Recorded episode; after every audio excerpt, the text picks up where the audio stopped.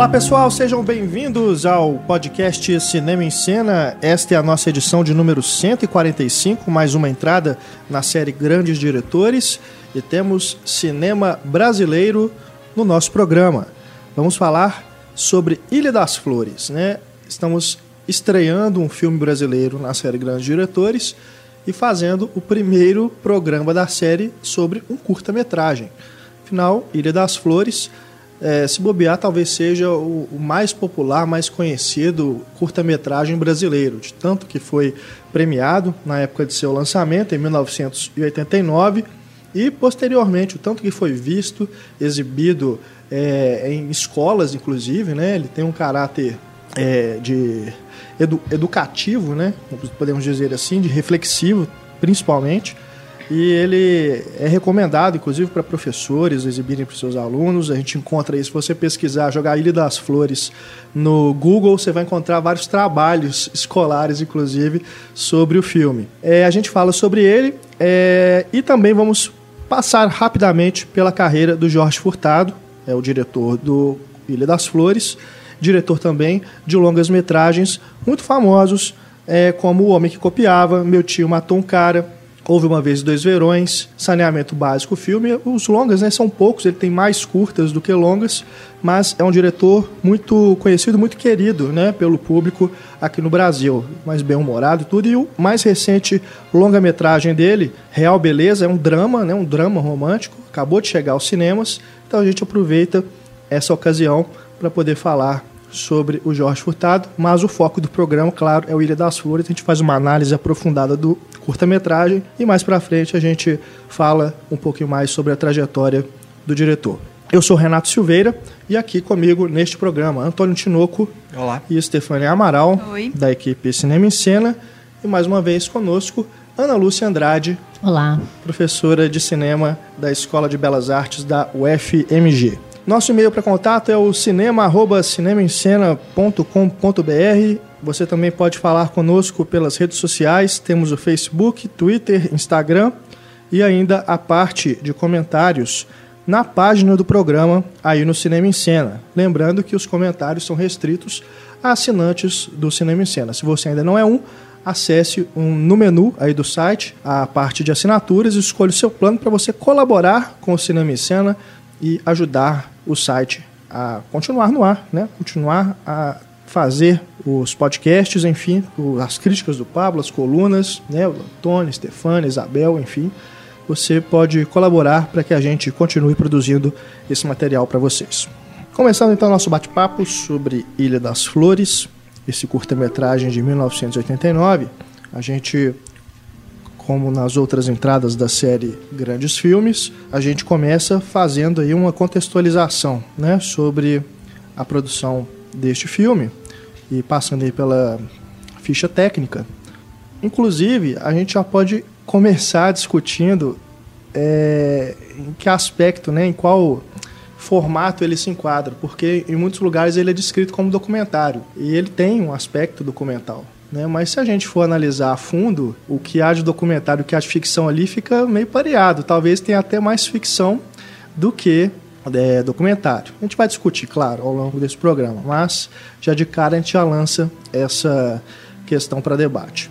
É, eu digo isso porque, se a gente for citar que é uma ficção, a gente tem um elenco no filme. Né? Tem atores que interpretam o Sr. Suzuki, a dona Annette, né? dona de casa, que vende os perfumes, Dono do porco. o dono do porco, né? Então a gente tem atores, né, representando personagens nesse filme. É, o roteiro do Jorge Furtado, baseado é, no, no, no, site da Casa de Cinema de Porto Alegre, que é a produtora do Jorge Furtado e de outros cineastas gaúchos, eles disponibilizam o roteiro integral do filme. E nele, antes da, da, do texto, né, que é narrado pelo Paulo José, a gente tem algumas informações é, sobre o filme, inclusive as inspirações que o Jorge Furtado teve para a produção do roteiro. E ele cita que se baseou em reportagens de TV, né, de telejornais, sobre a situação ali daquele local, Ilha das Flores, que na verdade é a Ilha dos Marinheiros, né, onde o filme foi rodado, mas a Ilha das Flores existe,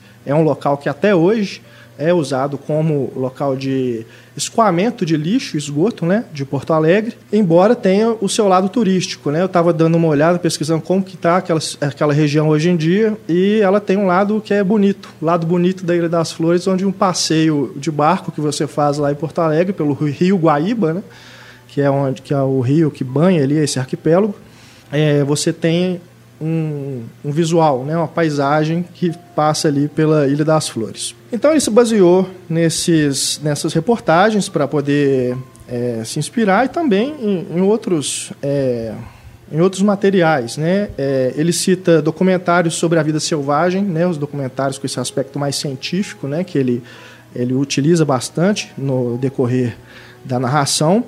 É, enciclopédia Conhecer, né? Acho que não sei os, os meninos aqui, mas é, da minha geração, da Ana também, essa enciclopédia conhecer era tipo a enciclopédia Barça, né? Antes Tinha sempre internet. em casa.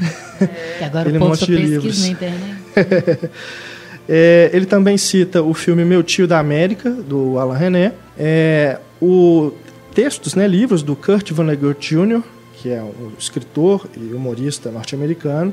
E também temos a Cecília Meirelles. Né? Os dois versos finais do texto são de O Romanceiro da Inconfidência. Então é uma gama né, de, de materiais em que ele se inspirou para poder é, realizar esse curta-metragem. É, a montagem né, é do Giba Assis, Assis Brasil, que é um, um parceiro do Jorge Furtado a carreira toda é, é uma das crias né, da Casa de Cinema de Porto Alegre.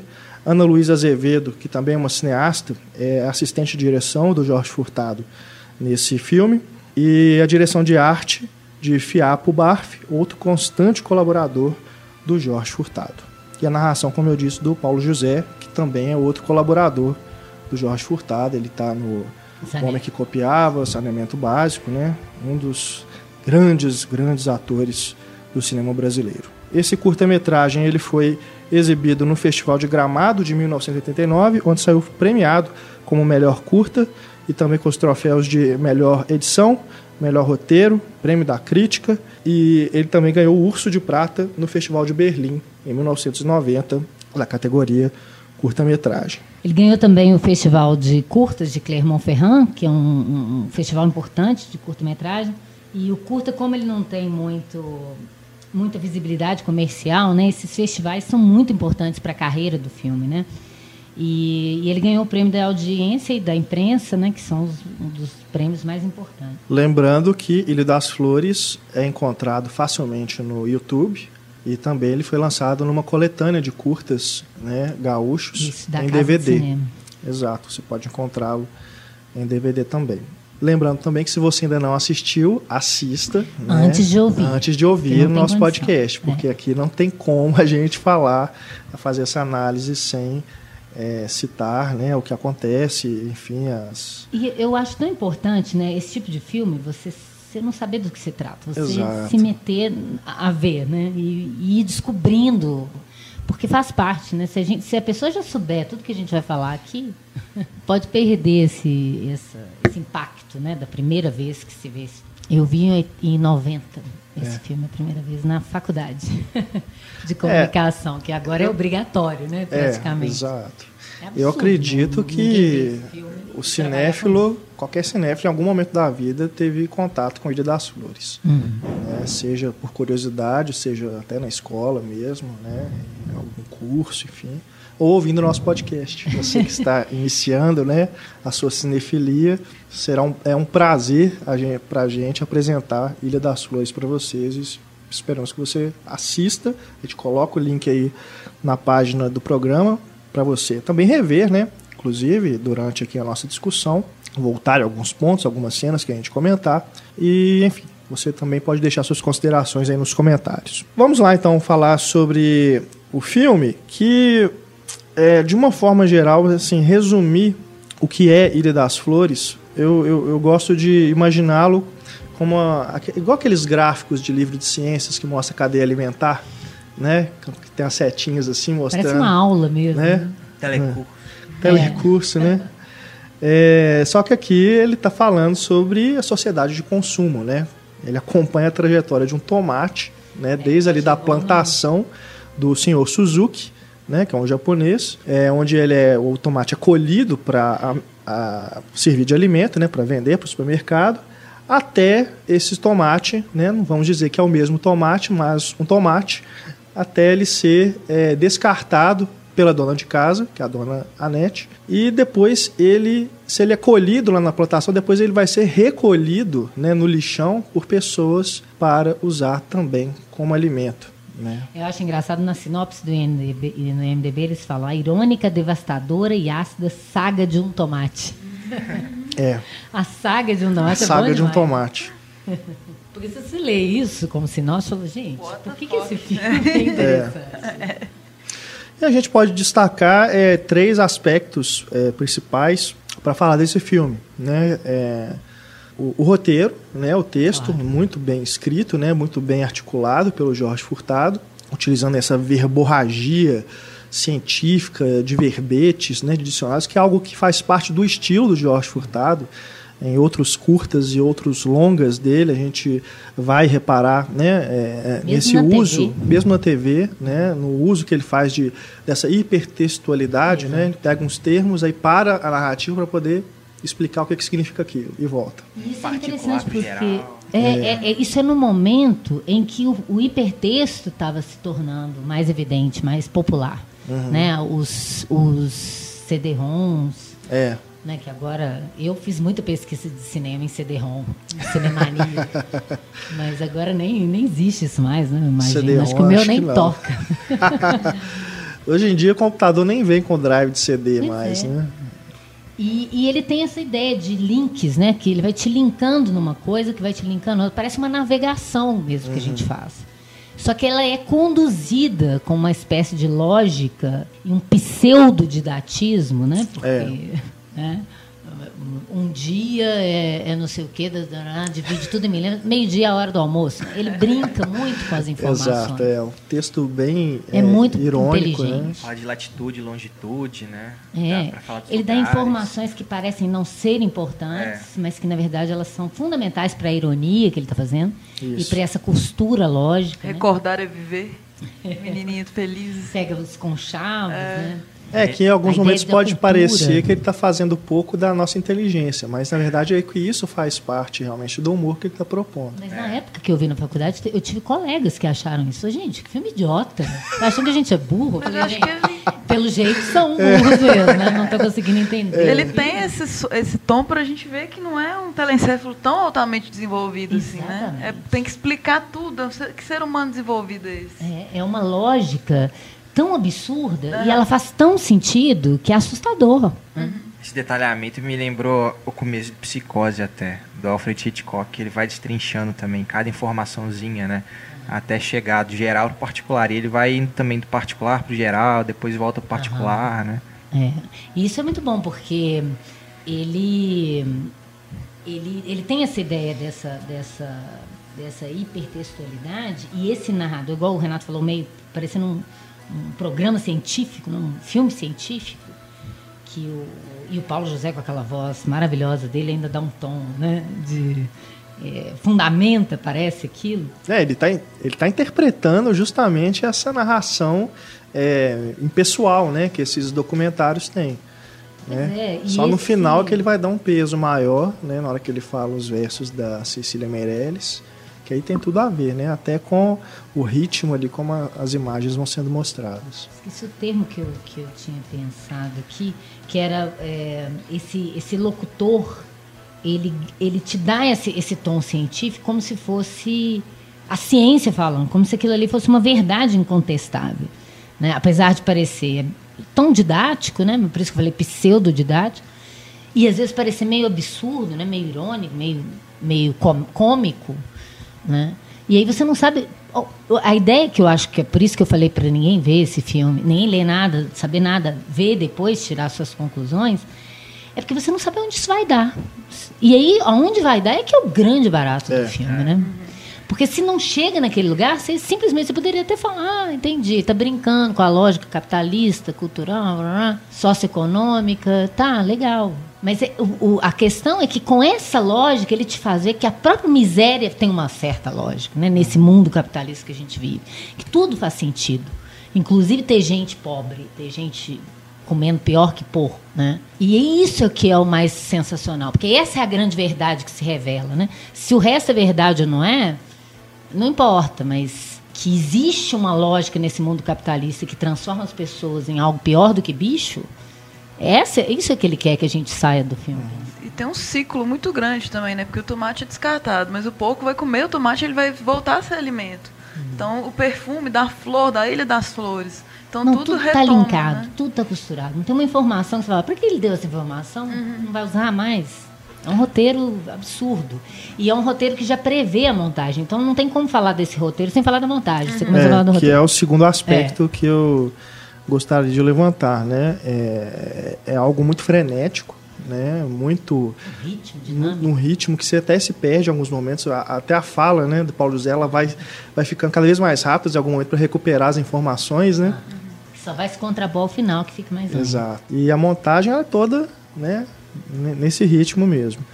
Até E- quando tem uma imagem, às vezes ele coloca colagem, né? Ele brinca com colagem, Exato. até pra sempre estar alguma coisa se movimentando ali. É, inclusive, é, ele não cita, né, nessas referências, né, essas inspirações, mas acho que Monty Python deve É. ser uma inspiração Essa bricolagem muito forte, meio né? animada, né? Terry Gilliam, né, as animações, que as vinhetas que ele fazia pro... E isso numa época Monty não Python. tinha edição digital. Então, Exato. O trabalho que deve ter dado editar isso. É, e é bacana também como que ele utiliza algumas imagens para simbolizar né, algumas palavras, alguns termos que ele explicou e depois ele volta nessas imagens. Então tem a própria imagem do tomate, né, aquele plano inicial que ele vai chegando no Sr. Suzuki lá na colheita, né, o perfume, o porco, o globo terrestre girando, né? Que é bem Casablanca, né? A É. gente falou que é o É. início de Casablanca, Exato. aquele globo meio macio. Muito Então ele vai voltando, né? É, quando ele cita, ele volta lá para recuperar e fa- fazer essa associação visual ao a palavra, né, ao E ele texto. retoma em momentos precisos. Quando você pensa, "Ah, por que que ele, ele volta e amarra aquilo tudo, né? Eu anotei até os momentos, são três momentos em que ele retoma toda essa narrativa, né? Quase como se fosse um, um canon, que você vai aumentando uma informação, né? Sabe aquela, aquelas brincadeiras de criança, né? Aquelas musiquinhas que vai aumentando um- uma informação. Então parece uma coisa é, quase infantil, né? Acho que qualquer criança consegue compreender, claro, com al- alguns termos lá que ele que ele coloca, mas ainda assim ele tenta explicar, né? Bem enciclopedicamente falando, né? É. Até aquelas imagens de doença e tal, é tudo do, do conhecer. Parece de livro, né? Do livro. livro, é. É verdade. Eu tinha medo daquelas imagens de doença. É, dá medo mesmo. Pele toda É perebenta. tudo desenhado, né? É. Agora, isso é muito legal, porque a gente, só, só falando de uma forma geral, né, de, de curta-metragem, que o, o Jacomon e o Michel Marie, eh, no, no dicionário teórico e crítico do cinema, do cinema, eles falam que o curta, eh, ele, bom, o curta está dentro desde as origens do cinema, né, se a gente pensar que os primeiros filmes do Lumière eram curtas, ainda que involuntariamente. Mas ele fala que o curta permite uma experimentação de novas formas e permite escapar aos condicionalismos narrativos ou institucionais. Então ele acaba é, estando menos sujeito às regras de rentabilidade econômica, né? O que talvez se ele fosse um longa-metragem, não sei se daria certo essa narrativa até duas horas de Você vai filme. perdendo, vai ficando mais comercial no longa. né? E isso é muito bacana, né? no- né, Nessa ideia do curta poder ser um local em que a narrativa é mais solta, né? Ele conseguir ainda imbricar nisso o documentário, o falso documentário e a ficção, né? E esses filmes científicos, né? É, e que o, o próprio o Omon fala também, e, o- e o, e o Marie, que, que o documentário seria, em, em linha bem geral, uma montagem cinematográfica de imagens visuais e sonoras apresentadas como reais e não fictícias. Então, nesse sentido, o filme seria um documentário. Até o momento que você sabe que aquilo não é tão verdade. né? Que ele usou um pouco da ficção, da construção daquela verdade, né? digamos assim, para poder gerar uma reflexão sobre essa realidade. Então, acho que é um filme. Eu, eu, eu entrando no Google acadêmico, eu achei várias teses e trabalhos, não só trabalhos de escola, mas trabalhos sérios. Sim, sim. Colocando essa tênue fronte- fronteira entre ficção e, do- e- e documentário que o filme apresenta, né? E imbrica de uma forma que você não sabe dizer o que que ele é realmente, categorizá-lo, né? É, a primeira frase é: Este não é um filme de ficção, né? E aí, eu, nas últimas frases, é, É. que ele vai negando várias coisas, né? Falando que. É, ele Deus começa, existe. né, o, o- o- antes de começar, né, o- o Tem apresentar uma o epígrafe, né? Parece. Exato, é, tem um letreiro, né, que fala: "Este não é um filme de ficção, existe um lugar chamado Ilha das Flores, Deus, Deus não não existe". Já faz essa brincadeira aí é, metalinguística, né? é. E ao mesmo tempo já é também um comentário ácido que antecipa a situação absurda que ele vai apresentar no final do filme, É. né? Porque para aquele lugar tese. existir, Deus não pode existir. Você tem, uma, você tem um epígrafe, aí você tem um sumário, É. aí você vai dizendo é, os capítulos, desenvolvendo os capítulos, para chegar numa conclusão que você fala assim, puxa, como que esse figura chegou nessa conclusão, né? A partir dessa. Parece que é uma tese mesmo que ele está construindo, né? De uma, uma lógica capitalista assustadora, né? E que Sim. parece tão óbvia e a gente não pensa sobre isso. Sim, é que é o terceiro aspecto que eu citaria, essa crítica social que ele faz. Né? É, é algo que é muito forte e que gera muito debate, né? não só do ponto de vista do que ele apresenta, mas da forma como ele chega nessa representação. É, depois, eu, depois eu entro mais é, a fundo nessa questão. Mas ainda falando sobre esse início, que ele já fala, né? Existe um lugar chamado Ilha das Flores, mas a gente só vai saber o que é Ilha das Flores mais lá quase pro meio, final do filme. Né? Quando ele, ele chega lá e mostra o tomate sendo descartado. A placa e tal. E cria esse mistério, né? O que é Ilha das Flores? A gente É. não sabe. Porque o começo, o começo é bem cômico, né? A gente vai acompanhando aquilo, vai achando graça de algumas coisas, mas realmente, da primeira vez, assim, a gente não tem muita ideia pra onde tá indo, né? E aí até o meio que o tom muda, a trilha sonora muda, né? Exatamente. Na A hora que entra... fica pesada. Aliás, entra a trilha sonora, né? É, Desde o início do filme, ela some com a narração, ela só vai ser retomada quando o filme muda de tom. É, tem ele o começa Guarani, com o né? Guarani. É o é. Guarani. É a do música Carlos mais Gomes. nacional possível. assim. Da voz do Brasil, né? Aquela coisa. Acho que é engraçado até mais ou menos quando fala em Jesus e os judeus. Aí começa as imagens assim de, de holocausto, aí você já fala, porra, é sério. É. O negócio é muito sério. que é a É, ideia porque- do, do telencéfalo, né? Altamente Aham. desenvolvido, né? Tipo, é isso que define os seres humanos, mas isso não torna todos os humanos iguais, né? Alguns são tratados de uma forma, outros são tratados de outra. O que pode até levantar uma, uma questão assim, né? Na hora que ele fala dos judeus e mostra né, o holocausto. E o texto se dá, a princípio, se dá uma sensação de que ele está até fazendo uma imagem né, negativa, né? Mas, é, mas você depois vai ter uma ligação, inclusive com os judeus, né? Que é a questão do porco. Né? Ele brinca com isso numa É, hora, né? é. O porco é serve de alimento para os seres humanos, menos os judeus. E os vegetarianos. Ele esqueceu de falar. Esqueceu. Mas na verdade essa questão do na hora que ele mostra os judeus e fala, né, os judeus são, portanto, seres humanos, né? As É bem nessa hora que vem o né? holocausto. É, isso também tem a ver com essa essa ideia de é, Deus não existe. Aham. Porque, porra, olha o que aconteceu, né? É. Olha o que acontece, né? É, olha o que acontece. Mesmo É. Jesus sendo um judeu e tal. É. Uma E outra ironia. Que é uma coisa que as pessoas também esquecem, que ele era judeu, Sim. né?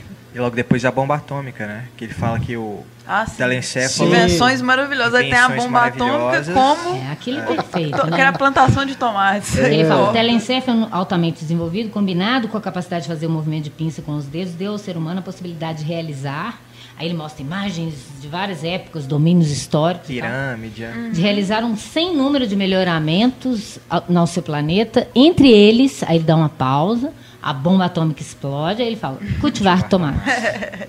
Isso é muito bom, né? E, e ele mostra, entre eles, logo depois disso, ele mostra aquela imagem do, do Da Vinci, do dedo de Deus, né? É, e aqui você percebe, porque todo mundo fala muito das imagens da montagem, né?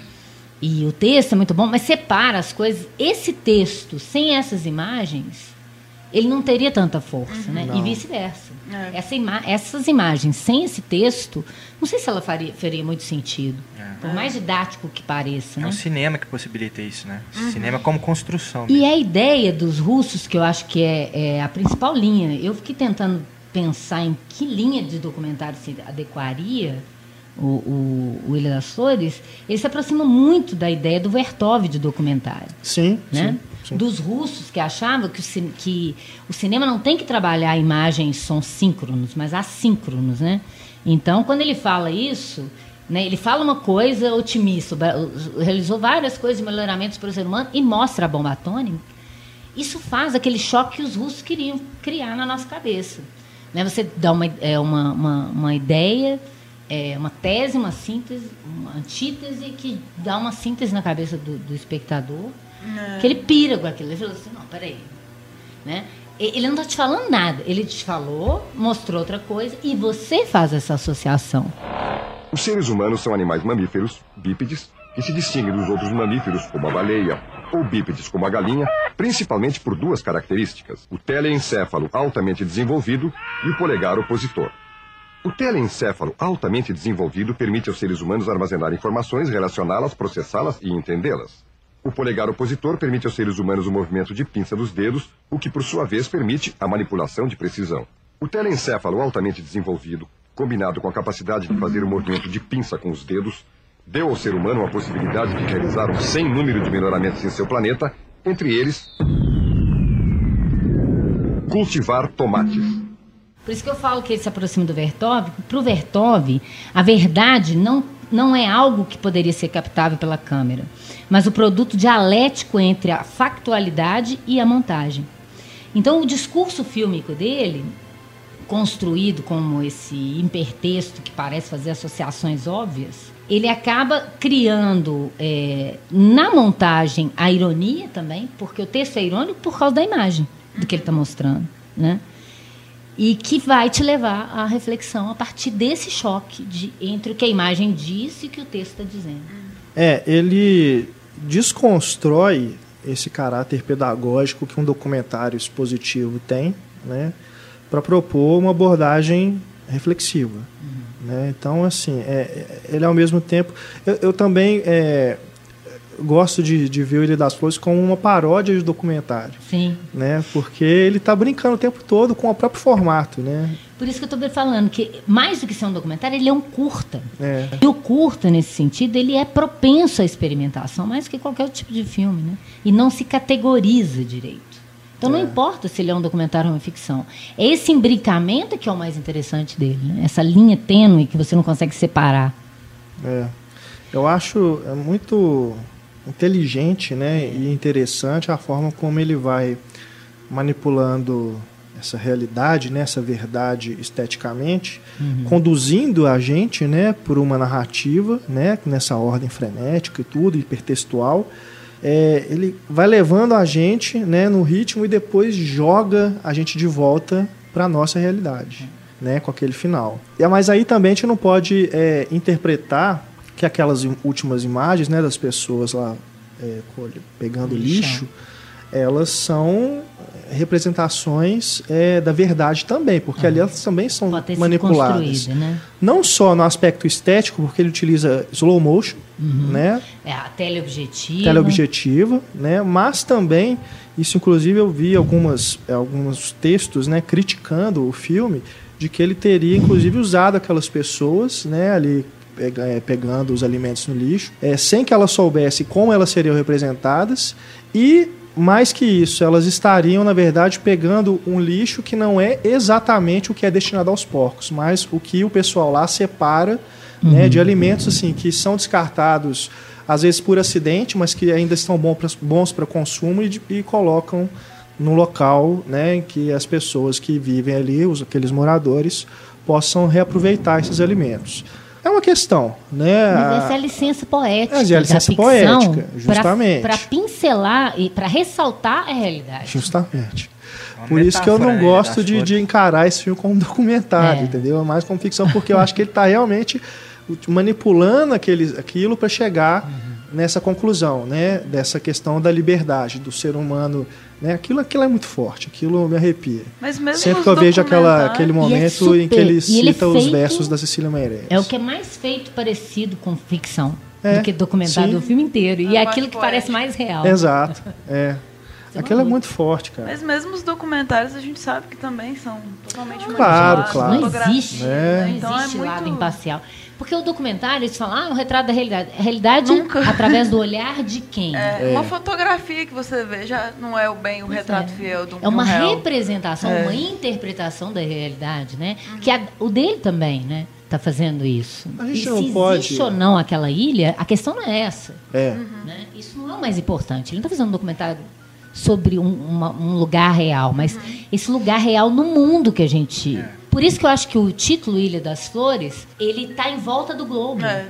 Porque pode ser, pode ser um, é- isso é o mundo ou pode ser qualquer lugar do mundo. Sim, com certeza. É, é, a gente vai pirar aqui se a gente começar a debater o que é verdade. Né? Sim, nossa, Não nem na Precisaria- para discutir isso, o que é real. Precisaria de que que é outros verdade. especialistas aqui, inclusive, para essa Não, discussão. o que é representação aí é tese inteira. É, Isso. mas é, aqui, é dentro desse, desse foco que a gente está dando para o documentário, é isso mesmo, né? Que Ana e Stefânia estavam discutindo. E é, cai no jornalismo, né? é, o mito da imparcialidade, né? É, Isso aí, hoje, em dia, não então, existe mais. a gente não pode levar nada né, ao pé da letra mesmo, tem que ficar muito esperto. É, hoje só existe editorial, né? É, mas é, eu não, eu só queria ainda sobre é, é, é, esse esse último momento citar aqui um, um trecho do livro do próprio Jorge Furtado, um astronauta no Chipre, lançado em 92, é, que ele, ele comenta sobre esse final, né, essa, das pessoas ali no lixão. Ele fala: com uma lente 200 filmando a 60 quadros por segundo, até o lixo fica bonito qualquer coisa. A gente vê um mendigo desdentado no meio do lixo e diz: que lindo. A lente faz isso. E o final de Ilha das Flores é exatamente isso. Os mendigos, uma tele, uma trilha de fundo e filmando em slow motion. Mas é necessário saber disso. Se a gente for filmar a mesma coisa com uma lente 32, velocidade normal e sem trilha, a gente não vai emocionar ninguém. Ou seja, ele está assumindo abertamente que é, é uma manipulação. Né? É, ele está pegando estratégias da ficção É. né, para tentar te levar à reflexão. Isso, isso é o que eu acho mais interessante, né? Porque o, o, o- Eisenstein falava isso, né? Que o cinema de ficção é, hollywoodiano, né, naquele momento, nos anos 20, e como é até hoje, ele te envolve emocionalmente, mas ele não, nem- não necessariamente te faz refletir. Então, o que, que o Vertov queria? Ele queria que uma mistura disso, né? que esse envolvimento te levasse também a uma, uma- a uma reflexão. Então, por mais que ele falasse que ele, ele evitava o melodrama, evitava as estratégias melodramáticas de- da ficção, mas quando você vê, por exemplo, o Coraçado Potemkin, no Massacre da Escadaria de Odessa, você vê uma bota no plano detalhe esmagando a mão de uma criancinha. Isso é uma estratégia de melodramática. Claro que não que isso não seja real, mas o que ele quer aquilo ali? Não que você fique com dó daquele menino específico, com raiva daquele soldado específico, mas que você pense na injustiça de uma forma geral. E eu acho que o, o- Jorge Furtado ele faz isso. Ele pega alguns elementos da, da, da- melodramáticos, né? essa música, essa câmera lenta. Isso é super melodramático. Tipo assim, chora, vagabundo. Mas é importante por causa da trajetória cômica que ele construiu antes. Então, ele precisa desse choque, desse paradoxo. Foi pra te levar. até ali, né? Foi Tudo isso. calculista e frio, e aí de repente no final que tem o, o, É, o susto, o impacto e o drama que você Parece vai. científico. E a né? poesia chega no final, exatamente. E a poesia, que ele fecha com a Cecília, maravilha. E nesse mesmo é, livro que o, o Renato falou, né, ele, ele fala que para convencer o público a participar de uma viagem por dentro de uma realidade horrível, eu precisava enganá-lo. Primeiro tinha que seduzi-lo para depois dar a porrada. É, É, Isso é exatamente. perfeito. isso é ótimo. né? né? Isso aí é, é toda a estratégia dele. Total estratégia que ele usou. E uma outra coisa que eu acho interessante também, que é o próprio filme, é essa, a poesia da Cecília Meirelles, ela é perfeita, porque é um conceito que não conceitua e que, é- e que te ajuda a definir. Não sei explicar isso, mas que é o próprio conceito. Não há ninguém que explique o que é a liberdade, mas ninguém que não a entenda. Isso é o filme. É a própria ideia do filme. Né? Você não está explicando o que é a realidade do, do, capitalismo, da miséria, do mundo e tal, mas deu para entender, né? Eu não estou explicando, não estou dando solução para nada, mas vocês entenderam qual é o problema aqui, né? Isso é sensacional, eu acho. Como que ele usa é, é, o próprio texto é, como é, dentro da estrutura do próprio contexto de, do, da construção do roteiro, né? Porque o, o, Bill, o Bill Nichols fala, né, sobre o documentário, que o documentário, quando a pessoa já sabe que é um documentário, ela já encara qualquer imagem que aparecer ali como real, mesmo que não seja. É verdade. né? Então você tem um prazer em reconhecer ou conhecer aquela realidade e o, o documentário ele faz o espectador processar o filme como um argumento do real. Então, ele tem essa, essa estratégia, né? ele vai te construindo aquilo como se fosse uma coisa científica, que fosse indiscutível, para chegar no final, ele desmentir aquilo tudo. Olha, isso aqui é na verdade isso, isso aqui é na verdade isso, e o resto é verdade. Perfeito, ele fechou o discurso dele. Por isso que eu falo que é uma tese. Esse filme é uma tese é. pronta. Fechou Não, é. o discurso. Exatamente. Esse você está falando do, do, final, né? Dos uhum. letreiros finais, né? Dos créditos. Aliás, é. não, não, não desligue antes de ver os letreiros. Não, não. É, tem, tem, gente que não dá importância nenhuma para letreiro. É. E esse filme sem o letreiro, ele não se fecha. Né? É, é, é aquilo, né? Eu, também vi no, na, no próprio site da Casa de Cinema tem uma seleção de críticas da época, né? Quando o filme foi exibido lá em Gramado. É, internacionalmente também, tem críticas em francês, inglês e tudo. Então eu, eu não estou aqui com a página aberta aqui agora, mas eu lembro que tem uma que fala que o filme é muito didático e não, não apresenta nada e é aquilo que a gente falou, parece que está tratando o público como uma pessoa burra. mas é, o que eu acho bacana é que apesar de ter esse texto, essa verborragia, ele em nenhum momento quer ser um filme literal, uhum. porque ele usa o texto como forma, uhum. né? O texto tá, está está intricado né, com as imagens. Uhum. Então, é igual você falou, Ana, não dá para você imaginar só o texto. Né? Se você é. ler só o roteiro, você não vai ter o mesmo impacto. Eu, eu, eu consigo até imaginar o, a intenção dele né, com essa, esse final, é, isso ser trabalhado num longa, mas em outra forma, de outro jeito, contando uhum. outra história. Né? De, de repente você é, querer colocar essa questão né, social, né, de, de como que as pessoas vivem uhum. nesse mundo capitalismo, capitalista, né, nessa sociedade de consumo desenfreado, né, que visa sempre o lucro. É, você consegue né, interpretar isso de, de outra forma, mas da, do jeito que ele faz aqui, né, não, não tem realmente outro jeito. Né? Não, não dá para imaginar. Né? É, tudo, é tudo muito bem pensadinho ali. Né? É o que eu sempre falo. É, ele, ele tem outros curtos sensacionais sim, também, mas é, é, difícil você ter uma ideia dessa a cada 10 anos, né? Uma ideia, é, e, uma ideia é, boa dessa. Né? É legal que ele fala também não. que o, lá na, na, página né, do, do filme no, no site da Casa de Cinema, que o Ilha das Flores é destinado a extraterrestres que queiram conhecer como funciona o planeta Terra. Ai, ai, tem que enviar para a NASA né? esse arquivo para eles é, pegarem lá. Todo mundo, inclusive fora do mundo, deveria ver. Deveria. inclusive, no, no, eu estava olhando no, no, YouTube, tem a, as versões dele com a narração em inglês e francês. Ah, é? é lógico que, é, igual a gente fala aqui, né, de dublagem de filme em português, né? Vai perder muita coisa. Mas é, é legal saber, né, que o filme ele teve essa repercussão, né, que ele foi inclusive dublado, né, não é só legenda, ele tem uma dublagem em inglês também para as pessoas verem.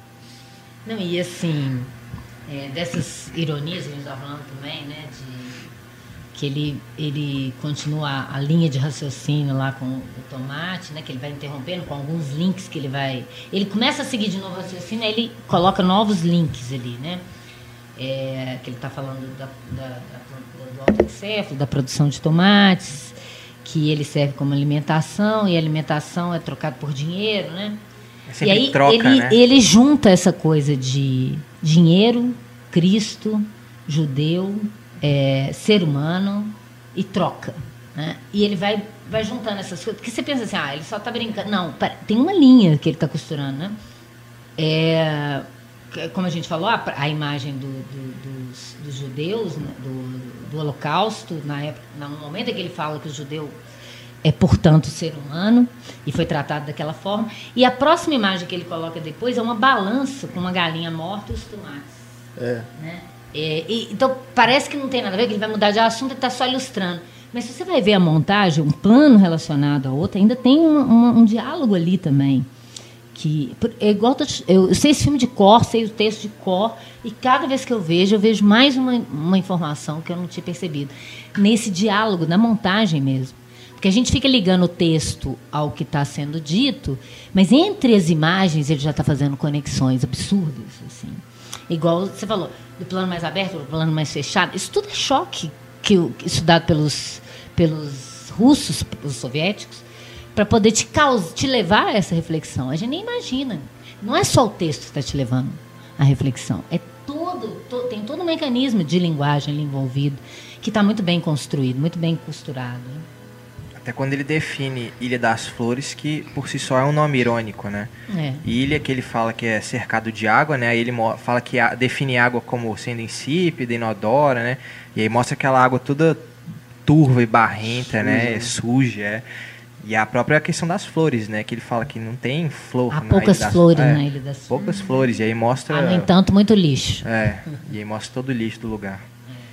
Não, e aí você falou, se o filme, se o local é um lugar de vista, você imagina, você tem um lixo, você não pode sentir o cheiro, né? Você está vendo uma coisa linda, mas sentindo um cheiro de lixo. É. É igual a Lagoa da Pampulha aqui em Belo Horizonte. Né? Cartão postal da cidade tem uma parte que é, a parte bonita já é já tem um mau cheiro né, ali na barragem, lá pro lado da Toca da Raposa, então, ali é terrível. É, é um lixão cartão mesmo. postal não tem cheiro, gente. Veneza, que o povo fala, ah, é lindo, é. vai sentir o cheiro. Ai, ai. A gente vê nos filmes, né? O pessoal passeando de barco, aquela cara linda. É. Vai, vai saber se é assim mesmo. Aí tem uma nessa ideia, né, de que ele vai juntando religião e dinheiro, né? Porque primeiro ele fala de judeu e, e dinheiro. Aí depois ele fala que é, do lucro. Aí ele, fa, ele faz uma ironia com a riqueza das igrejas, no caso da católica, né? Que tem uma pintura do pessoal do clero e ele cola dinheiro na mão deles e um sorrisinho uhum. na cara dele. Aquilo ali é, é, o tipo da coisa que ah, até as religiões disponibilizam o, o lucro se você não vê aquela imagem sendo construída na sua frente, porque é bem, bem Monty Python, é. né, se perde essa, essa, essa ironia, né? Eu acho engraçado também a hora que ele está descrevendo a Dona Nete. Né, que ele fala que ela é uma pessoa católica, apostólica, apostólica romana. romana. A Dona Nete, ela meio que insere a gente nessa lógica absurda, né? Porque é. todo mundo, assim, praticamente já desperdiçou, né, algum alimento na ela vida. É a classe média, ela é a classe média, né? Porque você tem o seu Suzuki antes, que é o produtor, tal, o trabalhador. Plantação e tal. Depois ele vai para ela, é onde a gente se identifica mais, né? É. Porque não é uma mulher, é uma super classe média. Que tem um emprego, que, que vai no, que faz a própria comida, né? Vendedora de Avon, talvez. É. e essa questão do dinheiro me lembrou muito o Homem que Copiava, que também uhum. trata muito disso, né? E também no início tem muito essa questão de hipertexto, né? Que ele, no, no, monólogo do, do, personagem principal, né? Ele fica falando, ele vai indo sempre do particular para o geral. E é uma frase muito boa do filme que ele fala que dinheiro é só um pedaço de papel que todo mundo acredita que vale alguma coisa, né? E aí a gente é. vê nele das flores essas trocas e trocas e trocas, né? Com dinheiro. É, tanto é que ele tira é. xerox né, do é. dinheiro. Cria-se essa lógica louca, né? E o essencial, né? Ser livre, né? É aquilo que ele, que fala no final. Se você não tem dono e não tem dinheiro, você é livre. É. E olha ali, né? Como é que o, é maravilhoso. a pessoa livre vive. Esse final me lembra muito também o poema do Manuel Bandeira, O Bicho, uhum. né? Que também é algo arrepiante, uhum. né? Que ele termina falando, né? Ele vai falando que tá vendo um bicho, né? Pegando as coisas no lixo e tudo. E no fim ele fala que o bicho, meu Deus, era o homem. Uhum. É algo também aterrador. É muito pungente, né? Você leva um soco mesmo. É. E aí aquela guitarra do Guarani É. distorcida, né? Porque é a mesma música do início, mas agora ela Exatamente. tá distorcida. Agora ela é para arranhar. Tira né? aquele aspecto solene, né? É. Oficial e vira. E agora o tom dele não é nem mais de, de um documentarista objetivo, é um cara sentindo aquilo ali, né? Até o, o própria narração do Paulo José, É. que ele vai falando num tom mais pausado, mais lento, mais grave, solene, né? Que ele fala que, é, que ele vai chegando, ele vai, ele vai bem rápido. E ainda tem aquelas meninas, meio-dia, hora do almoço, o lixo, lixo, não sei o quê, bactéria, banana. Aí fala, em Porto Alegre, nos lugares escolhidos para que o lixo cheire mal e atraia doenças, chama-se Ilha das Flores. Aí ele tem a pausa na narração. É. Aí entra o primeiro acorde da guitarra, e aí não é mais, parece outro filme. Você fala assim, ué, peraí, como que ele chegou aqui, né? É isso que ele falou, ele ele estava te levando para lá. Para isso, ele precisava que você tivesse interessado na viagem. Porque senão você não ia chegar ali numa boa. Vou, fazer um, vou ver um filme sobre gente que cata lixo na rua. Até porque a classe média não quer saber disso. A gente ignora gente deitada na rua, caído, doente ou pedindo coisa. E ele contrasta essas realidades, né? Quando ele fala da prova de história no lixão e aí mostra a menina de classe média na Uhum. Fazendo escola a fazendo prova. a prova de história, né? Que vai ser catada pelo menino lá da Ilha das que vai virar lixo orgânico É. para algum miserável comer. Que não serve para nada essa história, né? É isso que ele está falando. Recordar é viver. É, Ele fala até ele- irônico, recordar é viver. Ai, ai, ai. É muito E bom. eu acho legal também como ele retoma, porque era uma coisa muito recente naquele momento, o Césio 137. Essa parte é pesada, sim, né? Sim. É, o menino dentro do saco de lixo. É. Relacionar o tempo, né? Tipo, cinco minutos. Aí tá passando, eles estão A pegando. né? partícula de césio, que é o de césio, que é o material não orgânico encontrado no lixo em Goiânia. Porque foi encontrado no lixo um Goiânia menino por crianças. Com, com sendo fechado no saco, assim. Quer dizer, o lixo Legal. serve de, de, de, de alimento para alguns ou pode servir de brincadeira para umas crianças que vão ser levadas à morte. É, e de novo a encenação, né? É. Posta um menino passando a, a mão na cara no lixo, depois o saco Ou fechado. pode. Em cortes secos, né? Umas três, É. dois cortes secos, ele vai, ele faz Porque isso essa. tinha acontecido em 87, mudança. o, o acidente com o Aham. em Goiânia, né? Foi um dos maiores na América Latina. É. Né? E aí aquele alarme que fica tocando sem parar, que é irritante, né? E aí ele volta a retomar toda a lógica. Né? Essa é a última vez que ele retoma, que ele retoma a lógica. E aí ele vai, vai tudo, a dona Nete, o tomate, banana, que agora esse tomate podre está disponível para os seres humanos na Ilha das Flores. E aí vem o, o- o- aí vem só a música, e só a câmera lenta. E aí vem só o conceito de liberdade, né? Que é um conceito, como eu disse, que não define diretamente nada, mas você entende perfeitamente o que ele quer dizer. É, e ele encaixa isso no texto de uma forma muito é, fluida, né? Parece que é do texto dele. É. Se não, se não é. Você não conhece É. a, a- Daqui a Se você pouco não conhece, e se não é também a entonação do Paulo José, você Aham. pode acreditar que aquilo faz parte do texto. Que a gente foi obrigado a ler pro vestibular, né? O romanceiro da Inconfidência. Sim, sim. Essas gerações não vão ser mais obrigadas a ler. Sendo obrigadas, elas já não liam, né? Não É. sendo, então, eu fico morrendo de medo que isso vai acontecer. Não, mas aí alguém isola a frase, assim, coloca no Facebook como se fosse a Clarice Lispector. Que, Ah, é, aqueles Pior, já Arnaldo assim, Jabor. Qualquer pessoa. né? Então você vai achar com vários autores aí no Facebook essa frase, liberdade. É terrível, porque ninguém sabe mais é, Tira do contexto. paternidade né? de nada. Também. Charles Chaplin também. Coitado do Chapa, ele já diz tanta coisa. Veríssimo. Ai, ai. Meu Deus. E ele bota ainda nos créditos, né? O, que a poesia, na verdade, é da Cecília Meirelles. A música, na verdade, é o Guarani. E é irônico quando ele fala de família também, né? Como a comunidade formada por um homem e uma mulher unidos pelo laço matrimonial e pelos filhos nascidos do casamento, né? É. Ele mostra a família lá perfeitinha da Dona Ney. É, tirando foto de comercial de margarina, né? E depois faz o contraponto com os porcos, que também são uma família. É. No entendimento do porco, o alimento é saudável para ele e sua família. E aquela coisa de mostrar também aquela em estúdio, né? Aquelas crian- mulheres e crianças com o polegar É. fazendo assim, bem foto de Para estúdio. tirar a foto. É, ele tá brincando com aquilo. Ele fez o comercial de margarina da família e ali eu estou encenando isso aqui. O que, que são mulheres e crianças, né? Sem Mulheres e dinheiro. crianças são, são aquelas mulheres e crianças da Ilha das Flores, né? Pessoas com o telencéfalo desenvolvido, polegar opositor E nenhum e dinheiro. nenhum dinheiro. É, e Muito aquele. No, no- na hora que ele mostra as pessoas pegando os restos de alimentos, eu também não sei até onde que aquilo é verdade, mas é, é, de toda forma é absurda aquela rotina, né? Que os empregados ali do, da, da propriedade fazem, né? De estabelecer. ah, cada grupo de 10 pessoas tem 5 minutos para poder entrar, pegar e sair. O ser humano, né? É outro o uso da inteligência do ser humano para uma coisa cru- cruel, né? É Uma coisa assim absurda e é, o- é outro sintoma. Deus não pode existir para permitir que alguém faça uma coisa dessa, né? Com outro ser humano, né? Não, não, não é, Destruiu o, logo essa humanidade horrorosa. É, não é o amar o próximo como a si mesmo, né? É, por isso que é Cadê? muito bom ele falar de religião, ele falar de, É, de. Cristo, né? dos judeus, de Cristo, do- de, de Deus, é, dessa coisa da falta de esperança dessas pessoas. né?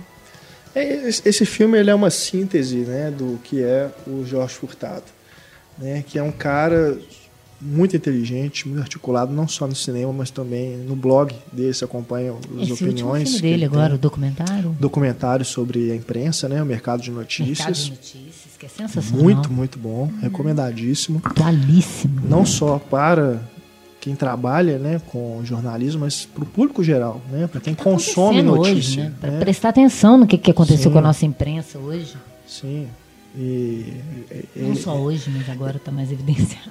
É, é, não, eu acho bacana porque o filme, porque o Jorge Furtado, ele tem uma postura política muito declarada, né? Você acompanhando os textos dele, no- as reflexões que ele faz no, no blog, é, você percebe claramente que ele, ele tem uma posição política muito assumida. Mas no, o filme ele não é panfletário, ele não utiliza o filme para poder fazer Não. uma é, propaganda Um pró ou contra, né? né? Ele está realmente mostrando assim a imprensa. Olha que a imprensa é um bem que ela está acima de esquerda ou direita, né? E olha o que, que ela se transformou.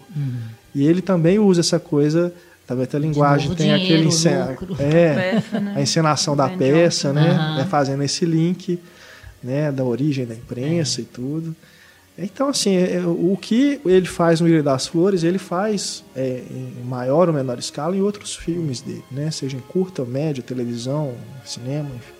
E é legal também isso, né? Porque essa postura de esquerda dele tem muito a ver com o conceito de esquerda do, do Deleuze. Tem até um vídeo, depois se você quiser eu te mando para você pôr o link. Manda, que é um trechinho que ele fala a diferença de direita e esquerda. Que ele fala que a direita, eu penso em mim, depois eu penso na minha rua, depois eu penso no meu bairro, depois eu penso na minha cidade, no meu país. A esquerda, ela pensa no mundo até chegar em mim. Que o que ele faz é isso. Ele vai no mundo, começa no globo terrestre, até chegar na Ilha das Flores. Aí você fala, o que, que isso tem a ver comigo? A esquerda sabe, quem é de esquerda sabe, que o que acontece na puta que pariu com um desgraçado tem tudo a ver comigo. Se eu ignoro isso e preocupo só com as minhas coisas, esse é um pensamento de direita. É. E o filme, ele é de esquerda claramente. Ele vai do, do macro para o micro o tempo todo. E isso está na, na estrutura como ele filma. Né? Parece uma, uma definição muito, muito simplória, sem explicar direito, sem colocar outras questões, mas é perfeito para definir o que, que ele quer. E isso está em vários outros filmes dele, se você for pensar. Né? É, nos curtas, principalmente.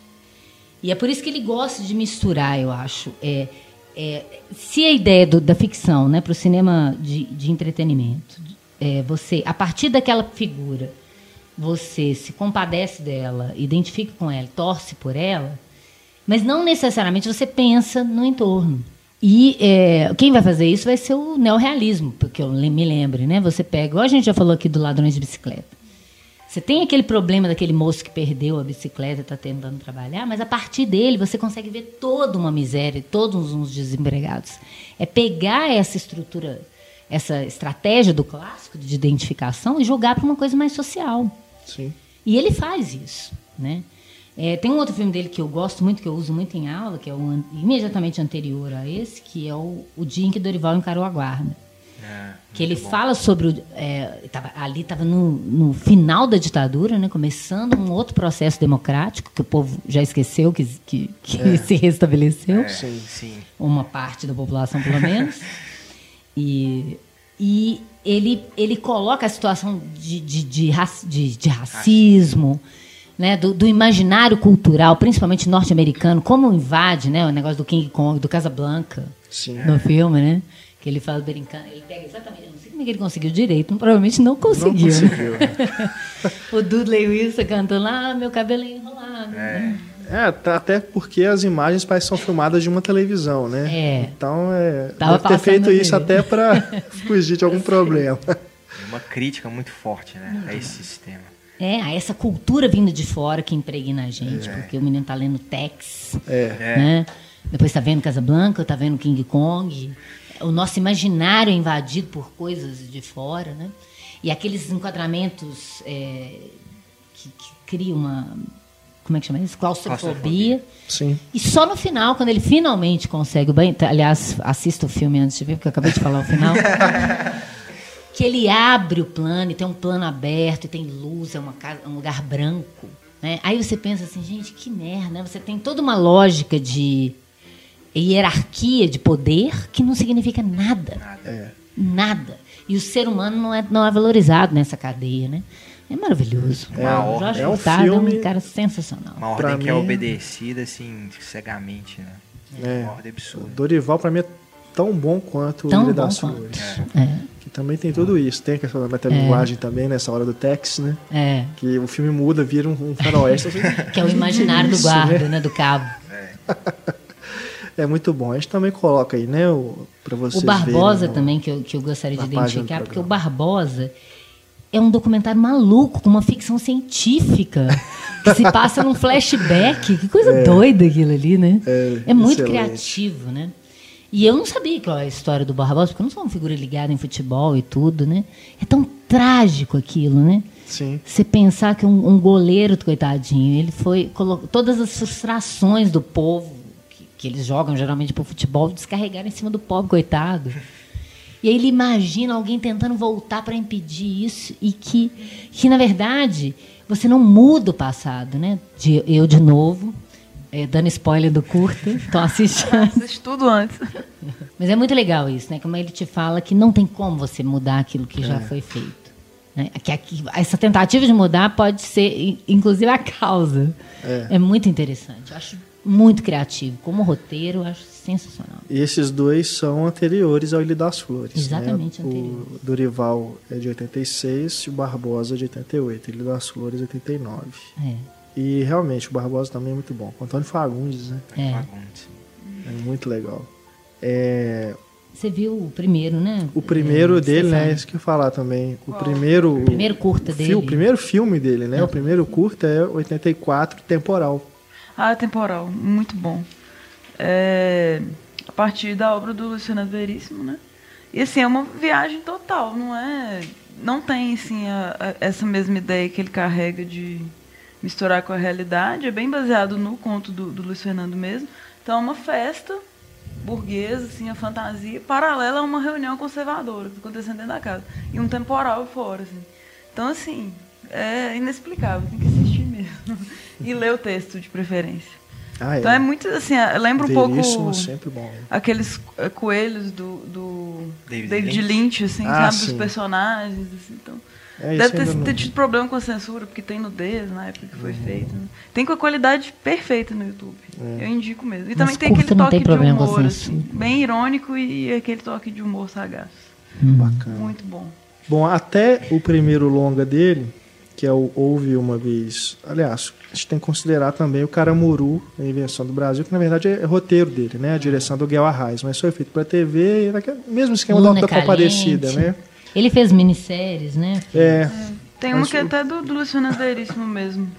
É, Comédia da Vida Comédia da Vida Privada. Ele Privada. fez o Sim, episódio Apenas Bons Amigos, que tem o Pedro Cardoso, uhum. né, a Fernanda Torres. Cardoso. É muito engraçado. Sempre, tipo, ela tá no velório, É, não é spoiler porque é a primeira cena, aí ela e tá passando a Copa. Tipo, o Brasil jogando a Copa. Aí ela começa a lembrar dos amigos dela, assim. É muito bom. É muito engraçado. E tem muito dessa coisa de hipertexto também. No meio do Também. negócio, para e vai explicar uma outra coisa. Tem os poemas que, que o personagem Pedro Cardoso faz. Aí você fica, quem morreu? Você fica ele o tempo inteiro, qual deles morreu? Quem morreu? Aliás, você vê que o Jorge Furtado, né, essa equipe da Globo nesse momento, que era de uma dramaturgia muito criativa, né, do Guerra do- que ele trabalhava lá, o pessoal da, da- tanto da comédia da vida privada quanto do A Vida Como Ela É, aquele programa da Regina Casé também, Rádio, é, TV Pirata. TV Pirata, nossa. Era um fantástico. núcleo de, de cabeças pensantes da Globo como ela nunca teve, né? E aí, como a audiência não era muito boa, acabaram com esses, com esses núcleos. E, e é, você vê que toda a comédia Vida Privada, mesmo os que ele não dirigiu, e ele colaborou no roteiro de quase todos, tem muito dessa linha do Ilha das Flores, né? E são, são muito bons. Quem nunca assistiu, tem DVD agora, você acha no YouTube vários episódios inteiros. É muito bom, é muito inteligente. É, Ele passa E pela o texto do Veríssimo, na que é- memória também, é muito bacana. Porque Veríssimo não tem fácil de você filmar, não. Porque É. É, muito verborrágico. Sim. E você tem que contar com a imaginação de coisas que estão nas entrelinhas É do, do verbo, do, é. do diálogo. E aí você colocar isso em cena. Eu, eu sempre dava de exercício de roteiro para os meus alunos um texto do Veríssimo, para ver. Tira imagem disso aí. Como é que vocês conseguiriam transformar isso em cenas, né? Porque é só um diálogo. E eu às vezes até brincava, não vai, não pode usar diálogos, que era para animação. Para animação, então faz um texto, é, interpreta um texto do, do, do Veríssimo, mas sem os diálogos dele. Nossa, muito difícil. Mas é um exercício muito interessante. Você tentar construir com uma outra linguagem, né? É, eu destacaria, ainda dos curtas, né, dessa primeira fase, vamos dizer assim, do Jorge Furtado, o Esta Não É a Sua Vida, de 91, Tem a Noeli, né? que também a Noeli, que também vai brincar com essa questão do documental, né, ele vai pegando vários personagens, depois fala assim, agora a gente vai contar a história dessa mulher que foi pega aleatoriamente, sei lá, e aí fica centrado, né, na trajetória dela. Também muito interessante e o que eu gosto muito, muito, muito também é O Sanduíche, Ah, também. de 2000. Meta- Acho mais novo. Meta- Que é Metalinguagem. metalinguagem Pura. perfeita, né? Muito bom. Esse Quebra eu de vi no cinema. Esse eu uso na minha aula também. Ele é de 2000, né? Eu lembro de ter o visto aqui no Cine Humberto Mauro, no cinema. né? Muito, muito interessante. Eu nem conhecia muito do Jorge Furtado, é, assim, na época, né? Ele ainda não estava não tava trabalhando ainda, eu tinha tava na faculdade, tudo, estava conhecendo, né?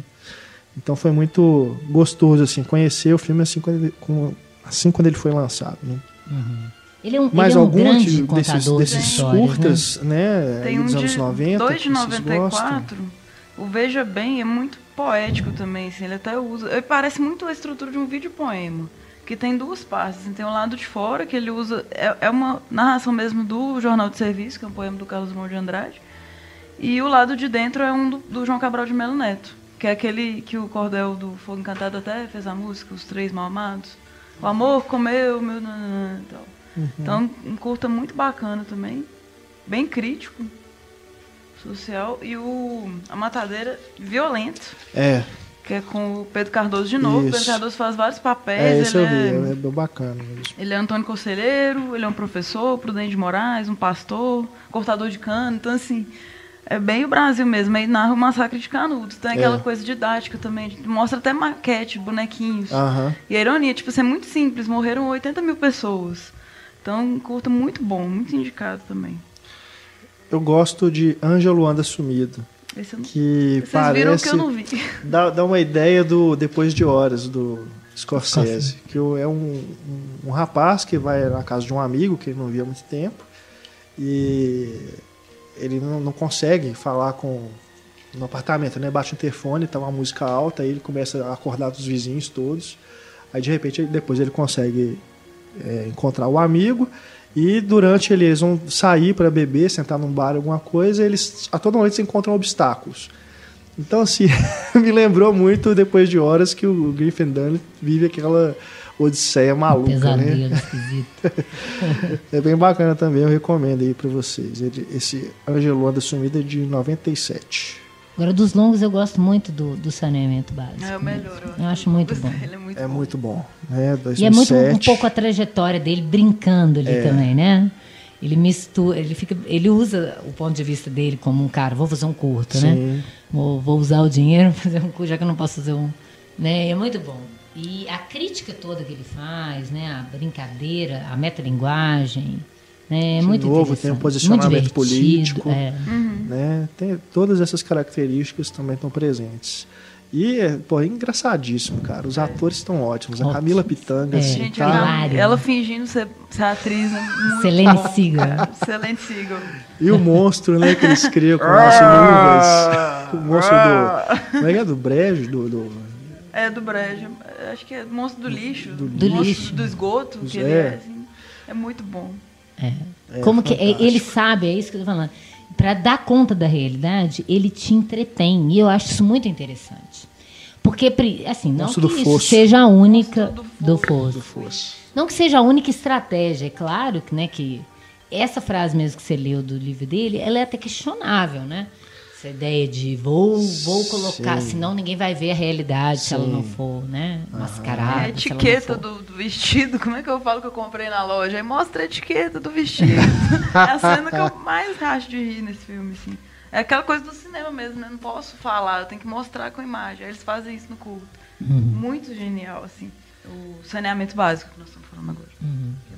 É, não, é muito bom. E esse filme, ele foi, assim, ele passou muito batido. Nem o... o- saneamento básico. saneamento básico. Ele- eu, eu lembro de ter visto num multiplex aqui em BH. Uhum. Mas assim, ficou em cartaz rápido, não foi muito comentado na época, ficou, acabou ficando restrito mesmo ao pessoal que conhece Jorge Furtado e É. gosta. Não foi um filme que, apesar do elenco, né, Wagner Moura, Lázaro Ramos, Camila Fernanda Pitanga, Torres. Fernanda Torres, não teve um, um, Paulo José. Um grande público, não, não se tornou popular. O que, o que é, é irônico e assim, não dá pra entender, porque o humor dele é muito fácil, assim, né? De, qualquer pessoa entende aquilo, é brincar de fazer filme, né? Quem nunca fez isso? Uhum. Que tem uma câmera nunca brincou, né? E ainda é uma crítica a esses processos subreptícios, já que o Brasil não tem indústria, né? Como é que você faz o audiovisual, Exato. né? na- se você não está dentro do esquema subindustrial, digamos É, assim. e ele é de 2007, né? Eu me lembro que na época estava sendo muito discutida essa questão é, do acesso a, ao meio digital, né? De, vo- de qualquer um ser um cineasta. né? Qualquer um agora pode fazer um filme. Então ele também bate nessa tecla, né? É, no momento tá que está sendo discutido, É. né? É, muito bom. É, e ela Muito bom, escreve cara. o roteiro e aí ele. Como é que Fabrício vai filmar o aroma das corticeiras em flor? então ela começa a inserir umas coisas. Isso é coisa de professor de roteiro. É, tipo assim, Usa deixa, deixa bonito o roteiro, né? Não é o que vai filmar, não. assim. Ensina a fazer o cinema melhor nesse filme. Muito bom. Mas o que eu É. tava falando da, da- daquela frase dele, né? Porque é uma frase que tem gente que, por exemplo, que odeia o, o- o Walter Salles ou Cidade de Deus, porque acha que é a cosmética da fome, né? Eu, eu, eu não tenho nada contra. Eu acho, claro, que nem por isso se invalida os outra, as outras formas de dar conta da realidade. Mas eu não acho que isso é proibido também, igual as pessoas acham, como se isso fosse assim, né? é um pecado ficar é, pincelando ficção na, na realidade. Primeiro porque, como a gente já falou, é uma linha muito tênue entre o que, que é real e o que, que não é real e depende sempre do ponto de vista de alguém. Né? Uma, representa, uma, re- uma leitura e uma representação do ponto de vista de alguém. Agora, é, eu acho muito interessante como estratégia, ainda mais num país igual a gente que tem dificuldade, né? Agora até menos, mas antigamente as pessoas tinham pavor de cinema brasileiro. Elas É. não gostavam nem de ouvir falar em cinema brasileiro. Porque era sinônimo de uma coisa, um produto de pouca qualidade, técnica, inclusive. Que de fato era. Né? É, mas as pessoas colocaram isso como, como marco e tal. Então eu acho interessante, né? Eu falo sempre disso, do entretenimento inteligente, que é você tentar falar de uma coisa pungente, mas não necessariamente de uma forma desagradável, ou hermética, ou, ou muito inacessível a quem não está acostumado com esse tipo de discurso, quem não quer pensar sobre isso. Então tem gente que você fala assim, ó, vamos ver um filme sobre, por exemplo, você vai contar para ele, ah, vamos ver a balada de Narayama, um cara tem que lidar com a mãe velhinha. O cara não quer ver isso, ele quer se divertir, eu quero ver um filme que eu não tenho que pensar, né? Eu não quero pensar em problema. Então, o saneamento básico é um exemplo perfeito disso. Ele está falando de vários problemas ali do Brasil, vários. Né? Fora os do, do Rio Grande do Sul, que ainda tem umas questões locais ali que ele coloca. E é divertidíssimo. Eu só lembro do filme de ser divertido. Assim, não é um filme é, que fica. E nem por isso ele, ele também passa de, de leve nessas questões, né? como se estivesse nivelando o, o discurso por baixo. É esse mecanismo de achar essa forma de, de tentar se comunicar com uma plateia que não quer esse tipo de, de temas, né, digamos assim, eu acho de uma habilidade sensacional. Não é qualquer um que dá conta de fazer isso. É, não é mesmo. E me incomoda muito essa noção que algumas pessoas têm de que o, o cinema ou a arte, de uma forma geral, ela tem que ser alienante. É. Você tem que se desligar É. e esquecer. Então não é arte. né? Então, Aí é só o entretenimento É, puro e há simples. filmes, inclusive filmes muito bons, que têm essa proposta de te levar para um outro mundo. Que né? é ótimo também. Você esquece durante duas horas. Mas, cara, Mas não é só isso. não é.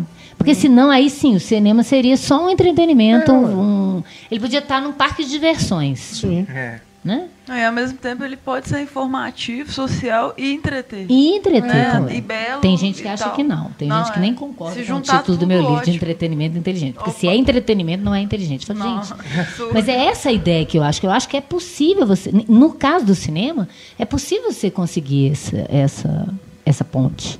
É. É, não tem que A ficar realidade é difícil, né? Já É, não ficar ter um- nivelando demais É. a coisa. um Né? filtro. Eu gosto muito do Homem que Copiava também, Uhum. é, porque ele tá dentro dessa, disso que a gente está falando, É. né? E além disso ele tem uma questão subversiva, né? Mas não vou evitar falar spoiler, né? Porque a gente não está falando do filme. É, e pode ter ser que tem alguém que não tenha visto ainda. Mas nos momentos finais ele vai levando para alguns caminhos, né? Alguns desvios éticos, morais É. e tudo que a gente fica meio Eu, assim. fi- eu fiquei "Peraí, meio assim. Eu tive dificuldade de saber se eu gostava do Globo? Vai fazer isso mesmo? Também. por causa da questão do pai da menina, né? também. É. Eu fiquei meio grilado também com isso. Eu tenho até que rever. Mas é, eu mas acho que a primeira parte eu acho eu corajoso dele, Eu também. né? Ir pra, Mas ir pra é- esse ele caminho. tem propósito, primeira porque ele não é um idiota, o Jorge Sim, Furtado. sim. né? Então você sabe assim, não é um cara que que tá colocando um discursinho esquisito aí de repente, né? Então É. você fala, deve ter um propósito nisso. Eu tenho que rever para ver qual é esse propósito. O, o, show- o Clint Eastwood faz isso um pouco, né? No Sob Meninos e Lobos, É, sim. no, no- nesse do Sniper. É. É, ele tenta. Ó, vou colocar uma questão aqui de engole esse, esse trem. Vamos ver se você consegue engolir isso. E ele parece que não se coloca direito, né? Aí você fica. Peraí, esse cara tá exaltando isso ou tá condenando? Exato. Ele deixa isso pra você, na verdade. Exato. Porque o você filme, que tem que pensar. assim como Ilha das Flores, o filme muda muito realmente a partir da metade, né? É, a primeira parte é mais focada no personagem, Lázaro Ramos, o monólogo dele. É, Uma coisa bem mais cômico. é. Aí a segunda parte vira mais narrativa. Assim, Quase um drama, Quase um drama. Vai Né? pro, pra Leandro Leal, de né? incesto, de assassinato. personagem Já, dele. já viram. É, um quê não. meio janela indiscreta também. É. Tem, Tipo, tem.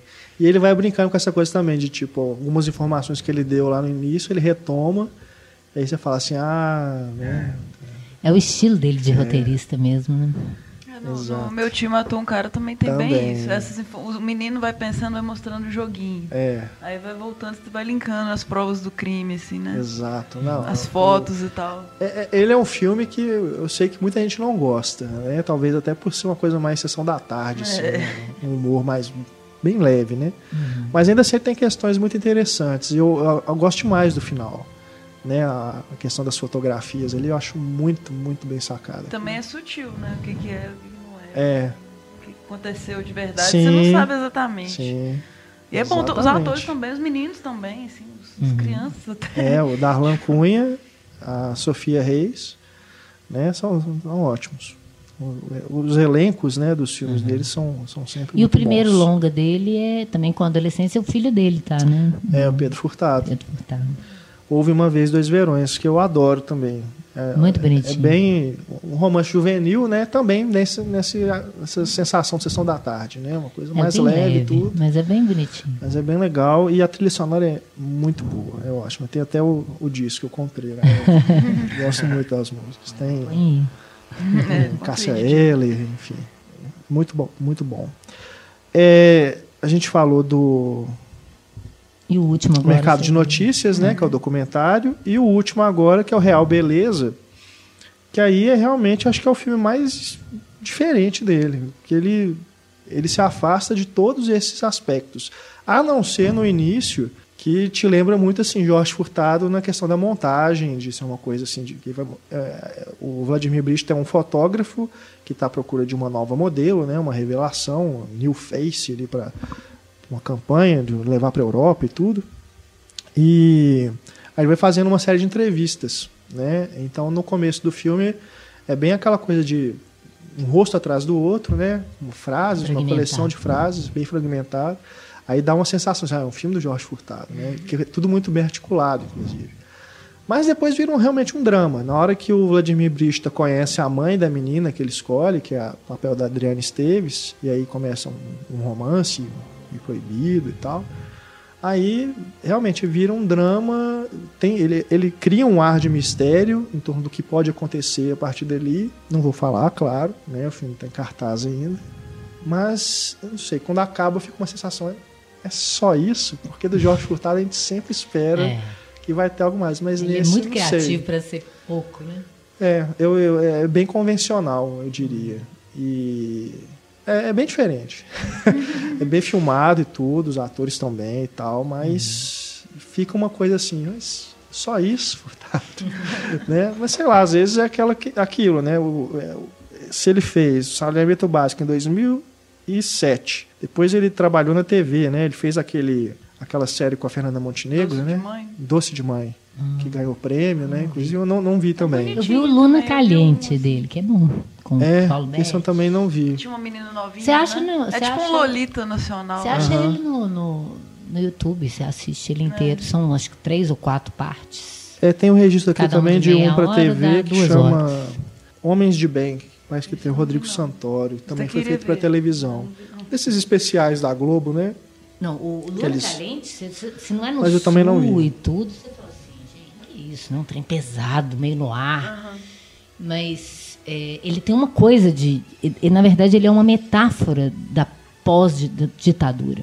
Das pessoas que ainda apoiavam a ditadura. A- Apoiavam assim, as pessoas que, que achavam que, ah, já que não me atinge, isso não tem nada a ver comigo. Então ele, ele dá um, uma alfinetada nessas pessoas. Tudo é uma, é um assassinato bem é, no ar e tal, uma, meni- uma ninfeta com um cara, mas na verdade, no fundo ele está falando desse caráter de uma, uma parcela da, da sociedade brasileira que fingia que não estava acontecendo nada naquele momento da ditadura. Né? Isso é o mais legal que eu acho do filme. Bacana. Esse Boa Sorte também. Do, acho que foi ano Ah, passado sim, é. ele escreveu. É roteiro. Muito bom. Com a Débora Seco. Roteiro dele. É, gente, olha só, se vocês forem pensar, ele tem 28 filmes que ele assina entre TV, documentário, longa e curta, mas ele tem mais de 40 de É, roteiros. né? escreve muito. É, Benjamin, né? Que com a É. Cléo Do Pires, ele escreveu. Aquele também com a Lisbela e o Letícia. Prisioneiro Adoro. Letícia Sabatella e o Romance. Moura. Romance. também. Esse que tem a, a André Beltrão, que a gente tava trocando de saneamento básico. É o romance. É. É. Não, várias É. coisas, né? Várias coisas pra TV que a gente nem sabia que ele estava se metido ali. Enfim, é um dos cineastas E ele só tem brasileiros que eu mais 56 gosto anos. É. Pois é. Muito Mas novo. não, por isso que eu tô falando. É, às vezes o- a questão do Real Beleza pode ser assim, ah, vou. Que tem, tem diretor que, não faz fazer isso, vou isso? fazer algo diferente. É. Às vezes ele foi, inclusive, ó, que o filme se passa bem no um interior. filme normalzinho. interiorzão lá do Rio Grande do Sul, né? Mas dá uma respirada, né? Tipo Coppola, assim. É. Começa alto e você espera tudo Mas dele você sabe e de que é- repente é, vai... Você sabe que é ah. até bom, por exemplo, essa, essa expectativa agora que o Renato já me, me cortou, talvez me ajude a ver o filme melhor. Exato. Porque eu não vou com exato. essa expectativa. Um Vou filme querer cortado. tudo. Aí às vezes eu até gosto mais. É, sim. Mas é, porque a gente tem também. isso, né? Filme do Almodóvar, né? Todo mundo fala, ah, o filme não é tão bom. A gente ainda assim é o Almodóvar. Só que ele tem tantas coisas muito boas pra trás É. que você fica imaginando que vai ser melhor ainda. Né? Os amantes passageiros. É. Que as pessoas não gostaram muito. E não é ruim. Não. Só que se comparado a outras obras-primas, você acaba. Né? Né? Não pode criar essa expectativa. Deixa o cara vir com o filme que ele tá se propondo a fazer. Sim. Eu lembro que quando Abraços Partidos foi lançado, também muita gente não gostou. né? É. Porque foi depois Mas- eu vou, vou ver. É, porque cria essa expectativa mesmo, né? O, o- o diretor ele vai fazendo cada vez filmes melhores, melhores, É. melhores. Mas você não pode esperar que todo filme dele vai ser um melhor que o outro. É. As Né? pessoas falaram isso até do Fale com ela. Porque o história Tudo que Sobre. Minha Mãe. O Tudo Sobre Minha Mãe foi uma coisa, assim, É. mundial. Aí, de repente, todo mundo. Ah, Fale com ela não tomou. Gente, Fale com ela é sensacional. É. Só que, claro, né? É uma outra proposta, né? Então, eu já fui assim, todo mundo falando do Vale com ela, gente, não é tão bom quanto o Tudo Sobre Minha Mãe, então eu adorei o filme, porque eu já fui sem expectativa. É, expectativa e merda pra mim é a mesma coisa. Expectativa é um negócio que você só põe em roteiro, igual eu falo. Porque na vida é um inferno. É, tem inclusive a expectativa na peça do, do Mercado de Notícias, né? Tem os personagens, assim, tem a, a- a pecúnia e a expectativa, que é É. senhora ranzinhas, assim, tipo, sempre que é demais. Gente, é, É, uma peça de é ótimo. 1600. E é né? atualíssima. Atualíssima. Não, é muito bom aquilo, né? Tem um, um trecho que eles começam a ver uma notícia de um quadro que foi, que estava lá no... Ah, o Picasso, É, a repartição. Ah, que era uma é, aquilo é muito reprodução. É. Nenhum jornalista sabia que aquilo era uma reprodução. Inclusive, a Folha, depois que o filme foi lançado, fez a, a- a retratação. Ah, Publicou lá, é, pedindo né, desculpa pelo erro e tudo. Quer dizer, precisou um filme ser feito, cara. Porque né, aí você eles pensa assim, ah, o jornalista tem que saber um pouco de tudo e tal. Mas ninguém sabe um pouco de tudo eles assim, não, perguntam gente. qual que é o grau de certeza? 100%, 100%. Aí depois destrói isso, né? Tipo, todo, tudo é na voz dos jornalistas É, falando, né? Ele não Ele é muito Não, esperto, é. né? Ele falou, não vou ficar falando, cutucando, rebater, né? cutucando a comédia dentro da comédia, né? Vou cutucar de fora aqui. Deixa eles falando entre eles, depois eu saio fora. É verdade.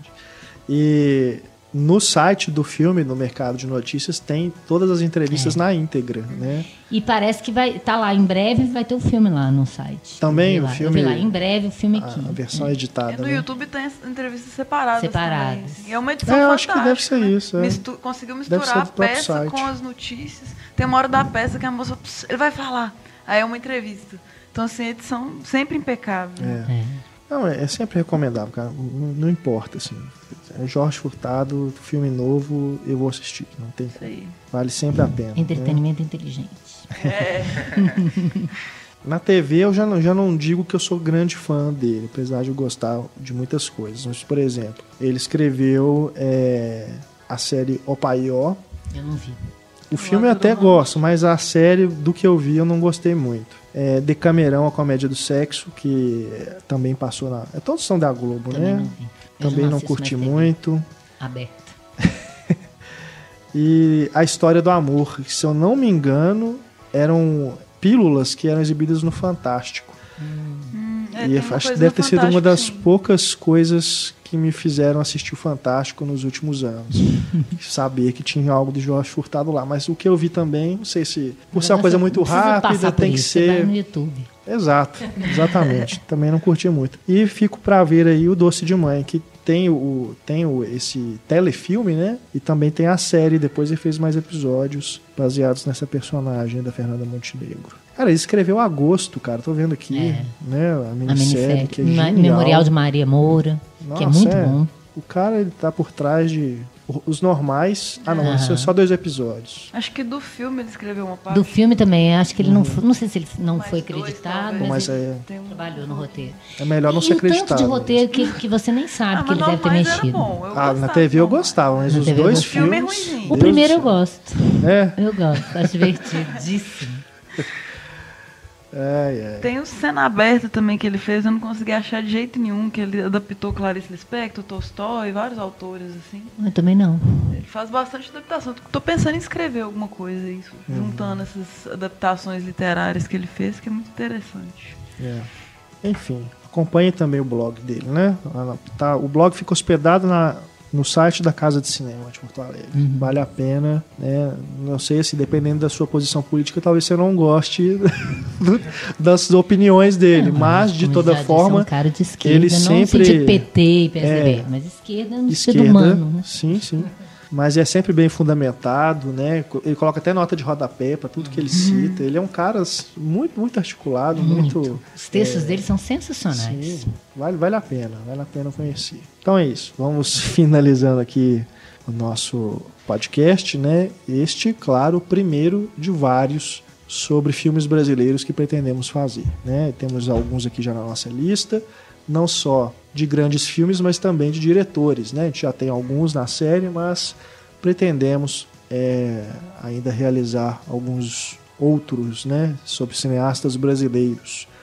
É, do Jorge Furtado a gente acabou que fez um apanhado aqui, foi um mini grandes diretores, né, nessa segunda parte do segunda metade do podcast, porque até porque dentro daquela regra dos 30 anos, ele já se qualificaria porque o primeiro curto é de 84. Uhum.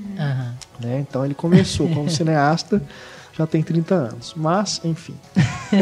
Achamos bacana, né? Inclusive foi ideia da Ana a gente falar sobre o Ilha das Flores nessa série, até para valorizar o curta-metragem é. como filme, né? Não é menos filme porque é curta, né? E só não tem valor para o mercado, mas para os espectadores é riquíssimo. Não, é, e para a formação de vários cineastas é, é um formato fundamental, né, de experimentação e tudo. E vale muito a pena. Tem tanto festival de curta, né, aqui em BH, em várias cidades pelo Sim. Brasil afora. Passar, né? Às vezes você se depara com coisas tão interessantes, tão diferentes daquele universo que você está acostumado, né? É uhum. É muito bom. Ele é a cara do Palácio das Artes aqui. Uhum.